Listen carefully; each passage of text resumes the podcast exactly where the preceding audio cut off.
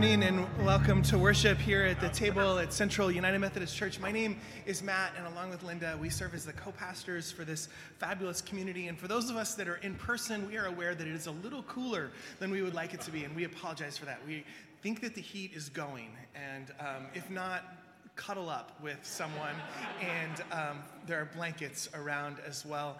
Um, we are grateful to gather both here in person and those that are with us at the table.live. Chloe is there with you.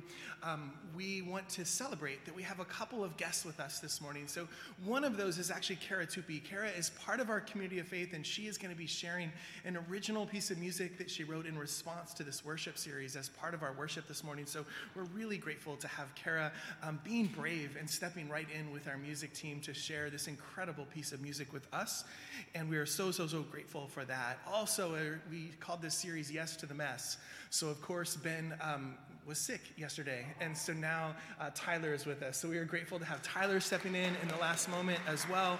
And with us to share the message this morning is a friend and colleague. This is Diana Bone. Um, Diana is with us this morning.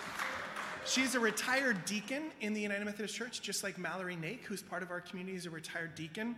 Um, retired recently in the United Methodist Church, and her partner um, is a long, long time friend of Pastor Linda. So we are so grateful to have you with us, um, Diana. Thank you. Sometimes when we wake up in the morning, we really do have our hearts and our minds and our bodies set on justice and love and freedom. And sometimes when we wake up in the mornings, our minds and hearts are set on weariness. And so, this song that we're going to share this morning comes to us from a tradition of God's people calling one another to trust in God's love and then to rise in and through that. So, whether you can sing this because it is how you are this morning, or whether you are singing this because you need to feel this, I invite you to stand as you're willing and able. This is our music team inviting us together to join our voices. This is Woke Up This Morning.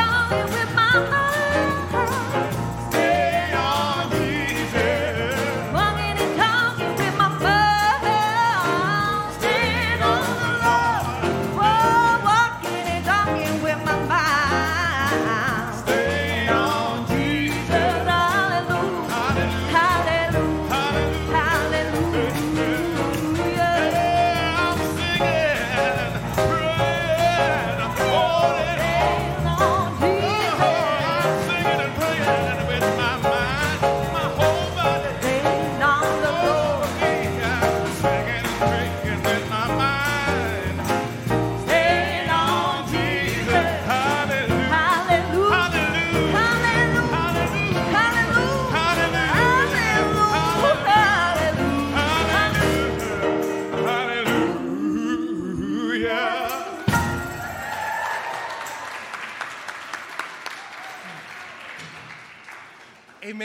Invite us to be seated. We are going to keep moving in worship together. This is a poem and a prayer that comes to us from folks at the Work of the People. And so we've learned alongside uh, folks like Barbara Holmes how the church is called into contemplative ways of being through song that repeats and then invites us into the depth of God's love, and then at times to slow down and to center into that space. And so this prayer is going to invite us into that depth. So let us be in a spirit of prayer.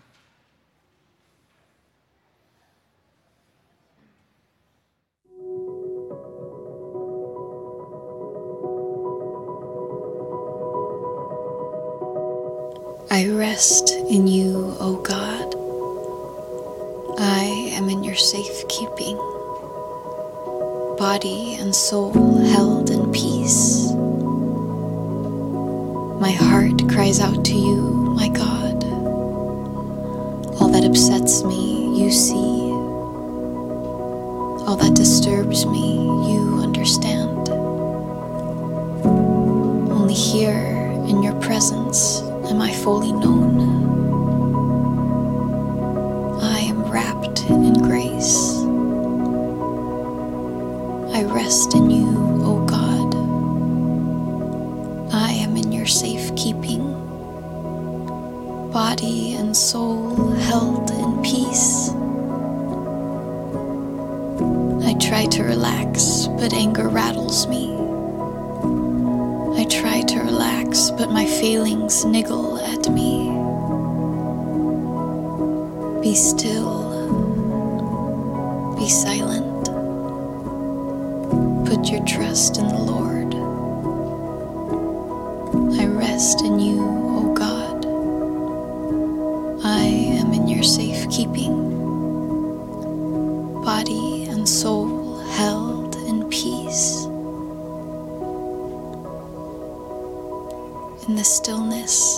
light of your face shines. My heart turns to thankfulness and is glad. I have more than enough. You, Lord, are more than enough. I lie down to sleep, safe and sound. I rest in you, O God. I am in your safekeeping, body and soul held in peace.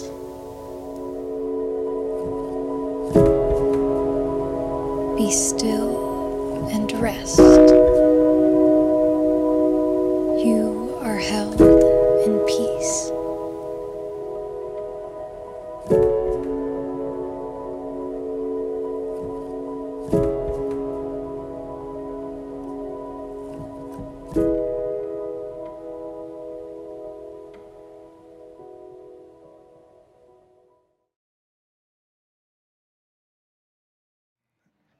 the children among us are calling us into song in the most beautiful of ways. So I invite you to stand as you're willing and able, those that are with us in person, and to join our voices, um, to slow down and stay in that space of prayer.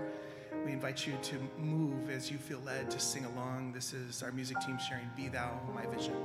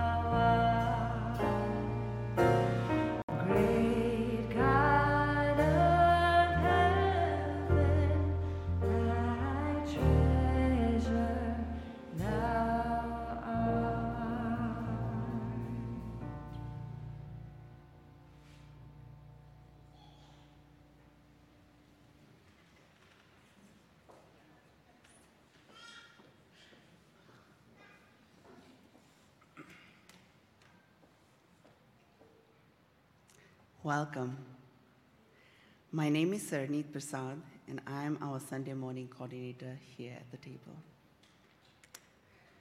A couple of weeks, our kids sign up was not working, and then we had some issues this morning, but our little angel called Dina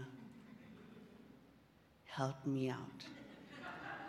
And I would really like to thank her and, and everybody for having patience for the kids sign up and other things. We are grateful to be together this morning as we move through a three week series called Yes to the Mess. yes! I would like to again welcome and thank Pastor Diana Moore for leading us today. For those of us gathering online at table.live, both Chloe is with you. Chloe is with you as our host this morning.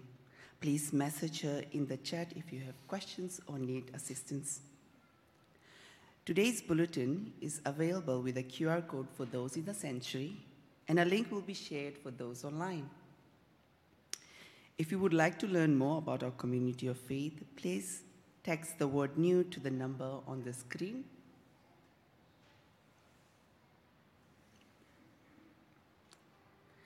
When you feel ready to connect with others and learn more about the table, our co pastors lead a series called Growing in Faith, which is designed to help newcomers learn more about how we share life together here at the table. Our next Growing in Faith series will be held on Sunday evening and will begin on February 26. Learn more and sign up online at table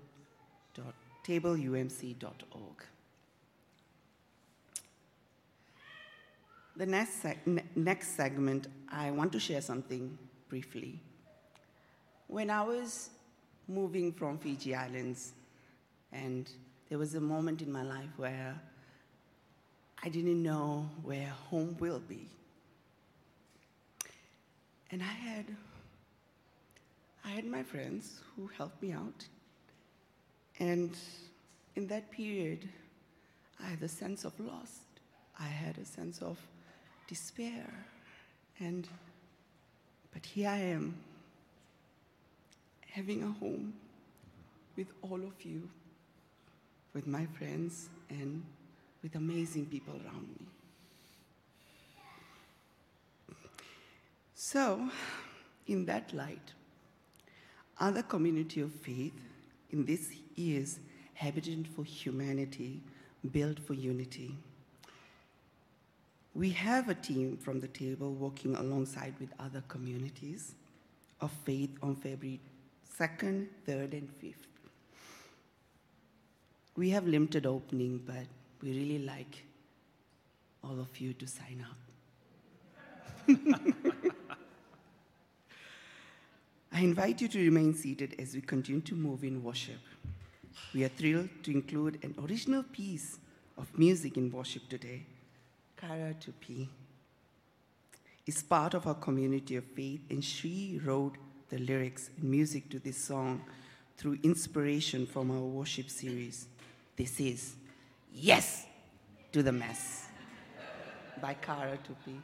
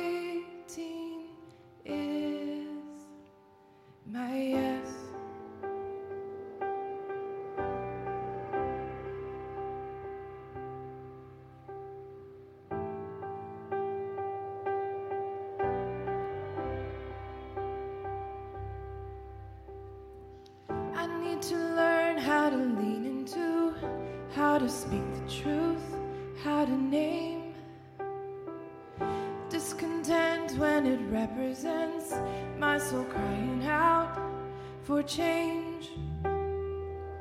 I am learning to say yes today as I lean into this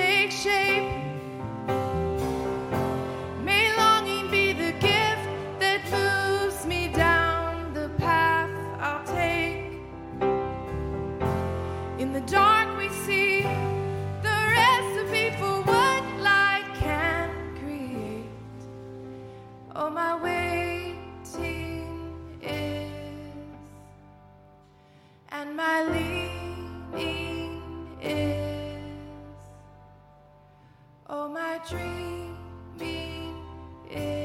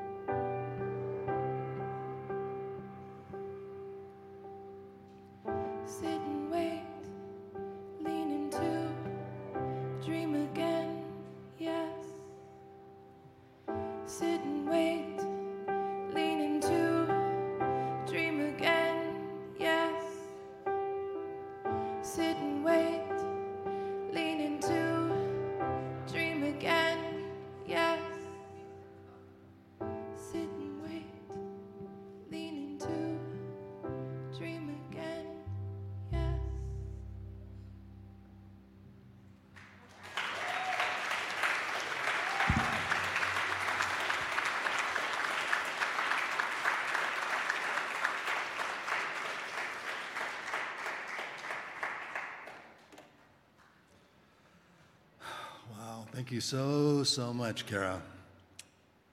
Right now, I want to invite our children to move with our teachers upstairs to our Godly Play Sanctuary as uh, Brandon and the rest of the musicians uh, help with some walk- walking music. There it is. So, Godly Play is our ministry with children on Sunday mornings. Storytellers share stories from Scripture and invite children to wonder about the mystery and the love of God. While we have loving and professional care for our youngest children in the A frame throughout our worship, Godly Play is designed for children in elementary school.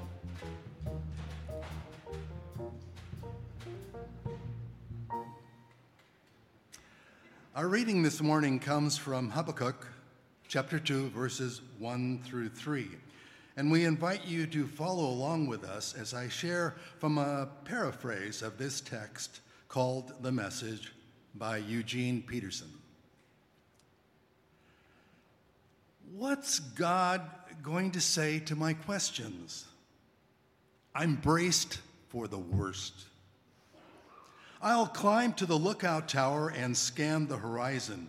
I'll wait to see what God says, how God will answer my complaint. And then God answered Write this, write what you see, write it out in big block letters so that it can be read on the run. This vision message is a witness pointing to what's coming. It aches for the coming. It can hardly wait. And it doesn't lie. If it seems slow in coming, wait.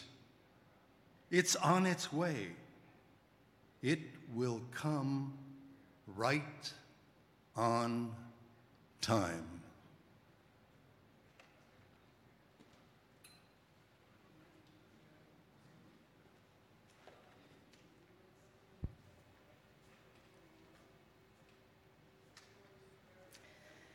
Good morning. I can remember years and years ago, uh, Pastor Linda sharing with us clergy colleagues a seed of a vision of a table. I could never have known then that I would be standing here today within the warm, warm welcome on this cold day of a living, breathing ministry created by God's grace and by all of you. I'm grateful to Pastor Matt and to Pastor Linda for their invitation and for their flexibility, which has made it possible for me to join you today for worship. I'm glad to be here. Well, I think it was all of the water falling relentlessly from the skies and all the fallow time while recovering from COVID over the last weeks that took my wandering mind to remembering a story about the great 13th century poet and Islamic scholar Rumi. Rumi was well acquainted with migration and movement with wandering and changing course. When he was a teen, the Mongols invaded his home and his family headed west toward Baghdad, and then to Damascus, and finally on to Konya, a town in today's south central Turkey. On their way, the story goes, Rumi was walking behind his father, who was a respected scholar, when they encountered Attar, a renowned Persian poet, who said of the two as they approached, Oh, look, a sea followed by an ocean. Two human beings, two majestic, restless bodies moving fluidly over the earth, at ease in their extraordinary power and depth. A sea followed by an ocean. What a glorious thing to say about two people. That got me to thinking by comparison, there are so many less glorious souls walking the earth. Then Rumi and his sage father must have appeared. What might Attar have said about all the others he saw walking one behind the other? About the more common and ordinary sojourners? About the lost and wandering beings, you know, like you and me? Oh, look, a trickle followed by a puddle a gully followed by a creek, a droplet followed by some runoff. The truth is, the world is full of us. All of us living, walking bodies of water, flesh, and bone. And whether we fancy ourselves an ocean, a sea, a pond, a basin, river, trickle, droplet, or deluge, we are all in motion, ever changing, growing and receding, reshaping ourselves anew. Our worlds expand and evaporate as life carries us, and finally washes away everything that's non essential. But until that time, we'll all ebb and flow, rise and fall, and we'll all spill over into unintended spaces, leaving inconvenient, substantial, or catastrophic messes in our wakes. Such is life. It's messy on every level personal, communal, societal, national, and global, all swirling messes overflowing even our best efforts to contain them. The Old Testament book of Habakkuk is one such mess. It's, me- it's so messy, in fact, that the entire third chapter, which is also the last chapter, is thought by many scholars to be a later addition to the book, written by a completely different person than the one who wrote the first two chapters. Someone just couldn't leave the unresolved mess of chapter one and two alone, so they wrote a tidier ending to the broken sequences and unresolved questions. I could have written that third chapter. I don't know what your tendencies are when dealing with messes in your lives, but this is what I tend to do. First, I awfulize the mess. I spend lots of psychic energy ruminating on all the worst possible scenarios. And by the time I'm ready to act, I've often imagined dimensions to a mess that never existed. In spite of that, though, I do still try to respond to the mess in ways that are clear eyed and fair. But sometimes my own feelings of discomfort with the situation get in my way. And my survival mechanisms cloud my thinking. And before I know it, I can find myself trying to tidy everything up by taking care of everyone's feelings instead of working through the hard issues. Just like the author of the third chapter of Habakkuk, I tend to fix messes when I really want to resolve them. But this is only one reason why I'm a puddle and not an ocean or a sea. but like most of us, I am an earnest puddle. And though I don't choose the storms that create the messes, somehow I grow a little with each downpour, expanding my pool of experience and hoping to retain all I can for the next time. So let's take a look at these first two chapters of this little book about one among the most tenacious puddles, Habakkuk. Habakkuk was a prophet who lived in the kingdom of Judah in an area south of Jerusalem toward the end of the 7th century BCE. In the first chapter of the book, we find Habakkuk complaining bitterly to God about the injustice, violence, and corruption within his own nation. Destruction and violence are before me, he says. There is strife, and conflict abounds. The law is paralyzed, and justice never prevails. Habakkuk passionately appeals to God to act on behalf of his people. He's fed up with God's perceived indifference in the face of their suffering. It's not the first time, and it won't be the last, that someone rails against injustice and God's inaction through it. But in the next verses, God does act. But in a way that understandably distresses and confounds Habakkuk. God will mete out punishment against Judah's wickedness by sending the Chaldeans, an even more violent people, to invade and conquer the kingdom.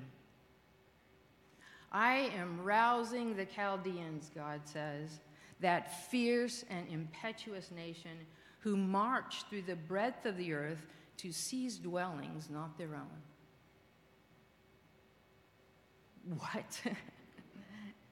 That's absolutely not what Habakkuk expected, nor what he wanted to hear. So Habakkuk acts. He responds to God's startling and unwelcome pronouncement by declaring in chapter 2 that he will climb to the lookout tower and wait to see how God will answer his complaint. It's confusing. God has already answered Habakkuk's complaint, and the Chaldeans are on their way. So is Habakkuk ignoring God's response? Is he unable or unwilling to accept God's response? Is Habakkuk holding out for another answer that's more palatable and to his liking? Is he defiantly challenging God's authority to act in the world? We can't know the prophet's motivations from the text. All we know is that Habakkuk braced for the worst and climbed into the lookout tower to wait. It reminds me of an old kind of theological dad joke. So forgive me in advance, I am going to tell it. a man falls off a high cliff, and as he slides down, he grasps at anything he can to stop his fall. He finally clutches a stray root. It's thin, but it's strong. And as he's hanging on for dear life, he yells up toward the solid ground above him Is anybody there? A voice responds This is God. All you have to do is let go, and I'll save you. Silence. The man looks up. Is anybody else up there?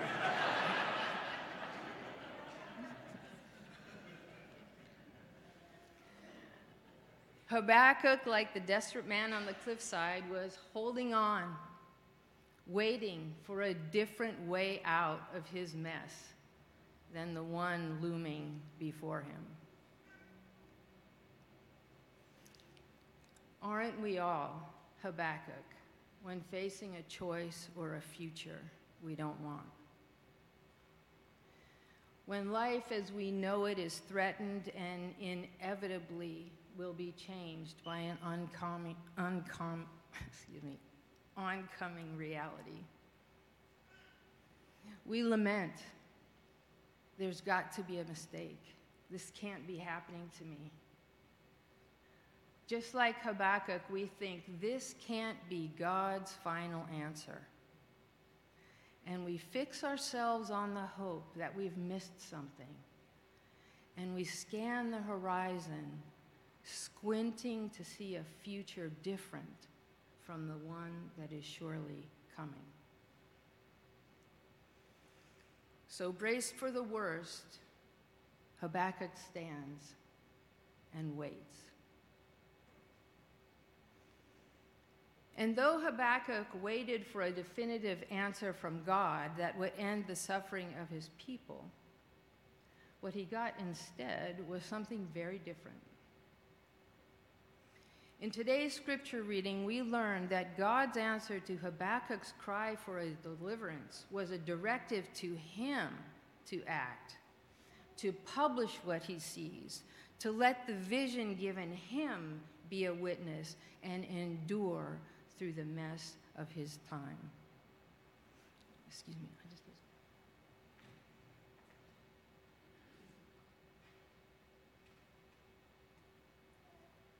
I'm sorry.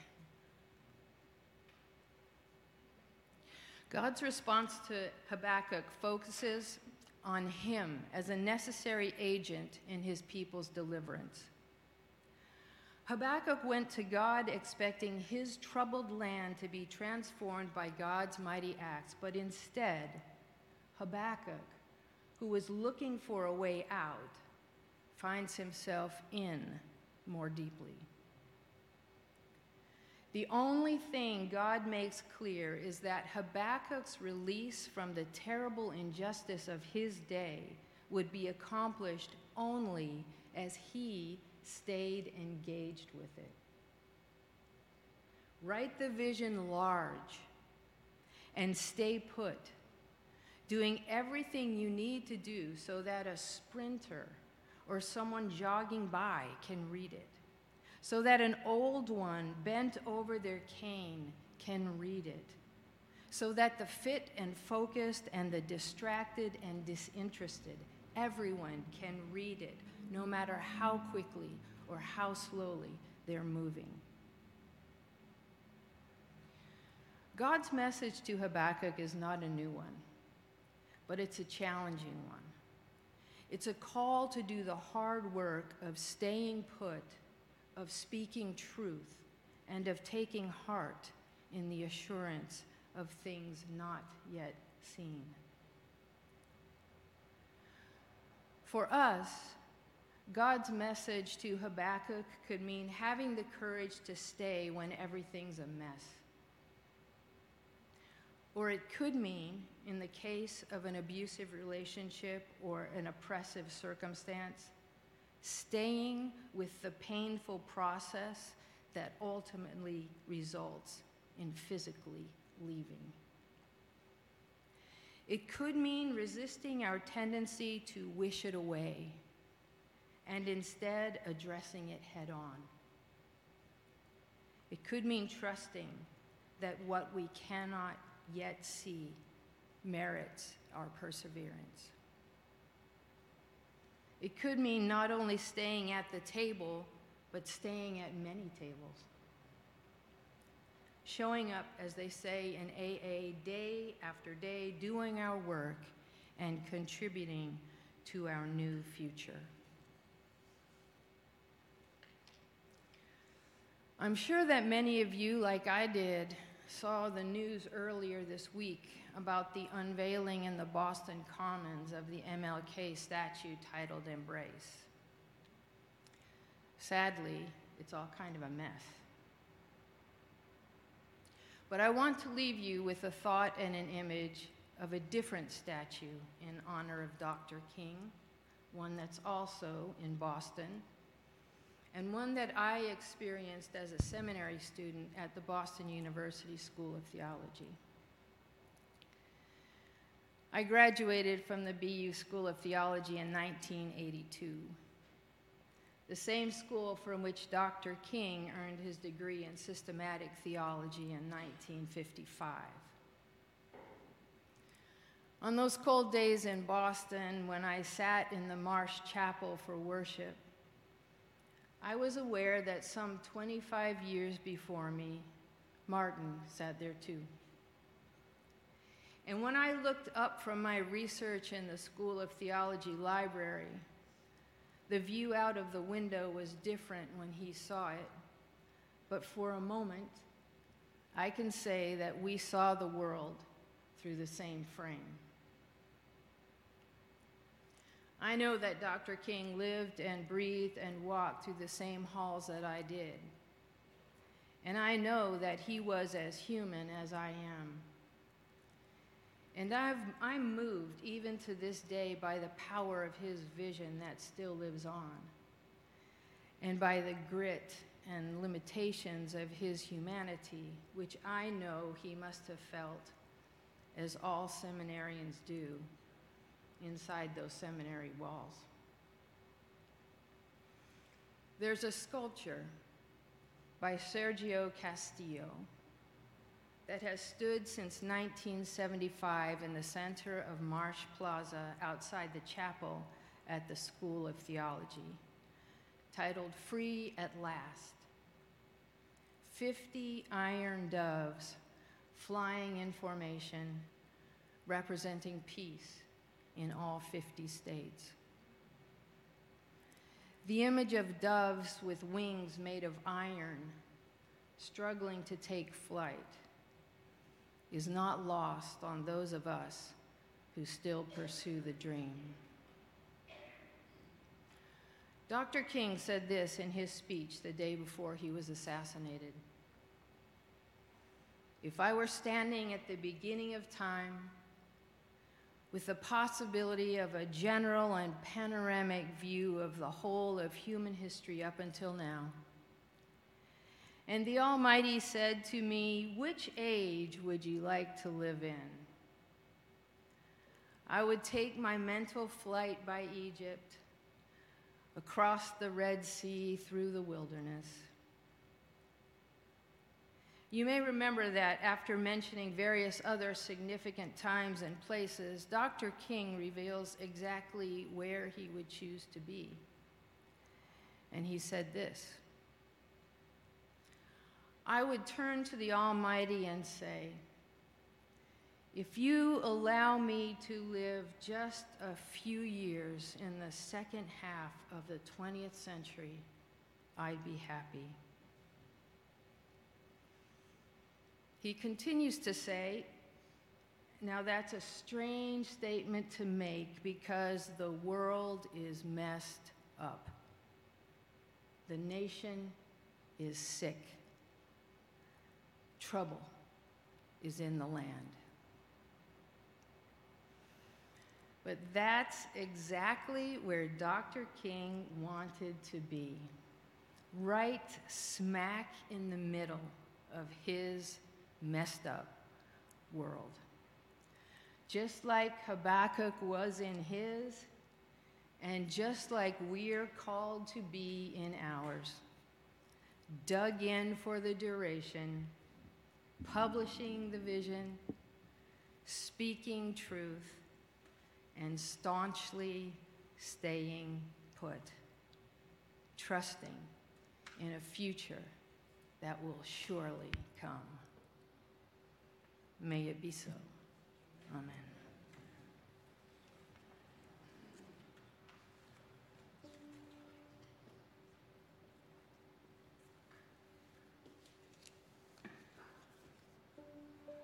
Some uh, seven or so centuries later, Jesus would have his own way of staying put, staying put in a mess of uh, institutions collapsing around him saying yes to the mess of, of a government trying to take his life and to repress his people and people around.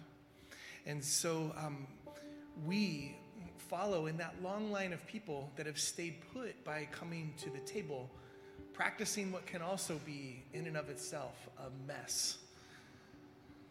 When we say all means all and welcome to the table, that is a dangerous invitation. And it is God's invitation that we might live that way. And so we do that recognizing that sometimes we're um, not even that puddle and that we fall short of staying put and we want to run away when we need to stay and we're afraid to run away when we really need that space. And so we do that by what the church calls a prayer of confession. And we share that together with one voice because we are in this together as God longs for us to be. So I invite you to stand as you're willing and able. And I invite us to join our voices together as one as we pray together these words of confession. Holy One, we confess our need for grace and mercy. We seek forgiveness for the ways in which we have drawn away from you and our neighbors we express remorse for our participation in the systems of the world that are actively opposed to your kingdom. Transform us to be carriers and promoters of your good news of new life, liberation, and hope in the world. Amen. Friends, the God of peace God of grace is faithful and stays with us in every mess. And so may the good news of God's unfolding grace that envelops and circles all of creation this day and you be known in the depths of your bodies and souls, that this good news may be yours this day. May the people of God say, Amen.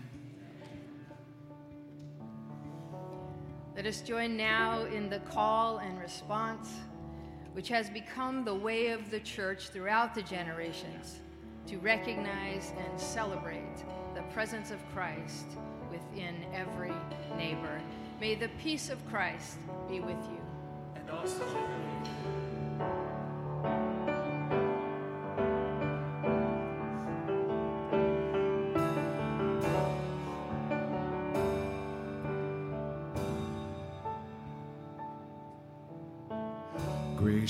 God,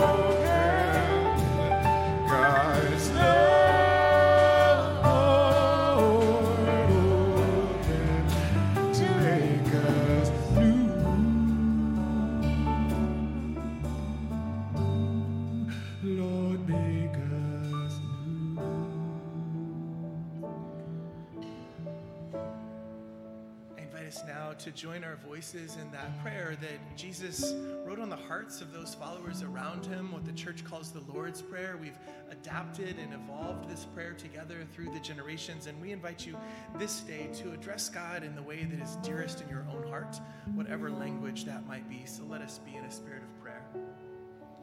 Our Mother, who art in heaven, hallowed be thy name. Thy kingdom come, thy will be done, on earth as it is in heaven.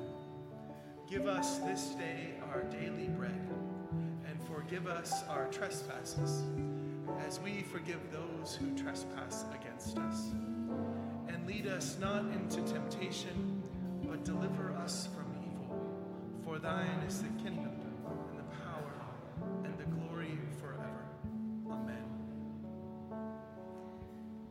Pour out your Spirit on us gathered in many places. Pour out your Spirit on these gifts before us. Make these gifts the body and love of Christ, and make us through them Christ's body alive in the world. Amen. Amen. I invite you to be seated. Here at the table, we practice what we call an open communion table. So each and every person is invited to join together in this practice. Here, we truly do believe that all means all. We encourage those who are at home to gather whatever you might use this day for your bread and for your juice. It may help to have a candle in that space depending on where you are. Sarneet and our folks are going to help us as we continue to find our way in the whatever moment of pandemic we are in, we are going to move outside for communion. And we've continued this practice and we're going to keep doing this for now. So Sarneet will help us by moving pew to pew to invite folks to move outside. Around the entire sanctuary, you will see um, places that you're welcome to pause and to pray. There are places to kneel on the side and also in the back to stand. For some of us, it is helpful to light candles and to be in a spirit of prayer. So, friends, this is the body of Christ and the bread of life broken for you and the cup of God's love poured out for all. Amen.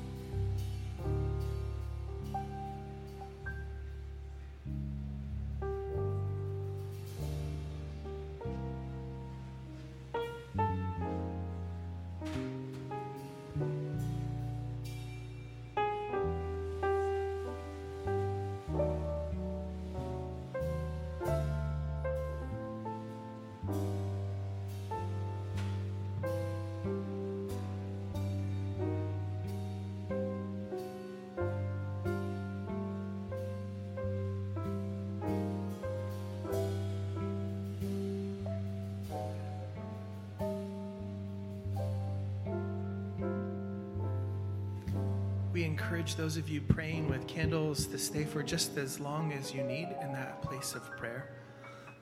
Loving God, may your abundant grace sustain us in the breaking of the bread and the sharing of this cup. May this way of yours become our way of life in the world that we might truly offer welcome to all. In the sharing of this meal, may we be connected to one another and to you and sent into the world as peacemakers and justice seekers now and always. Amen. We hope here at the table you will continue to wonder about what God's next steps for you might be, about what you might be called to write um, and to write plainly for the whole world to see.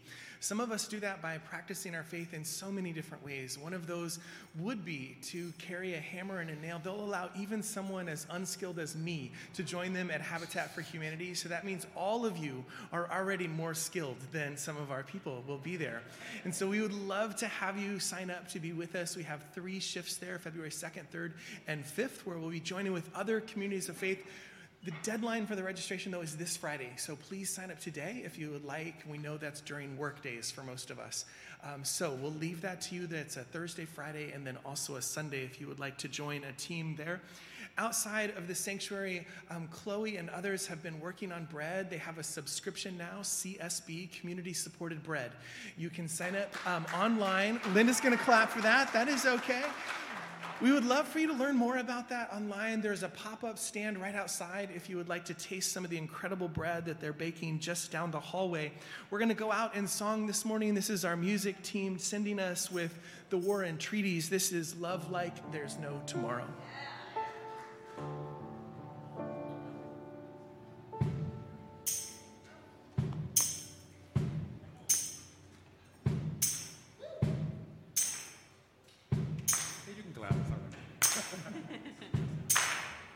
Loving every night and day.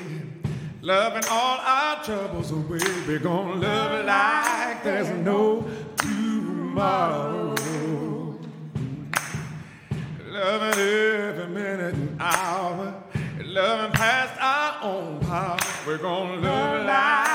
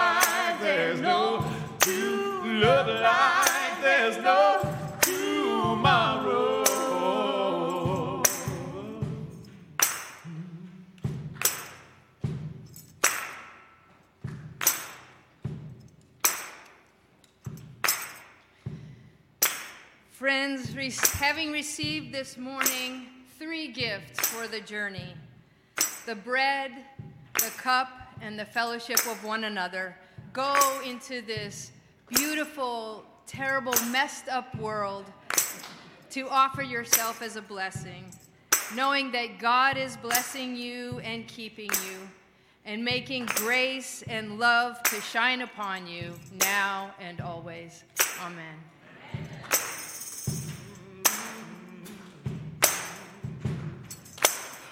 We're gonna love like there's no tomorrow.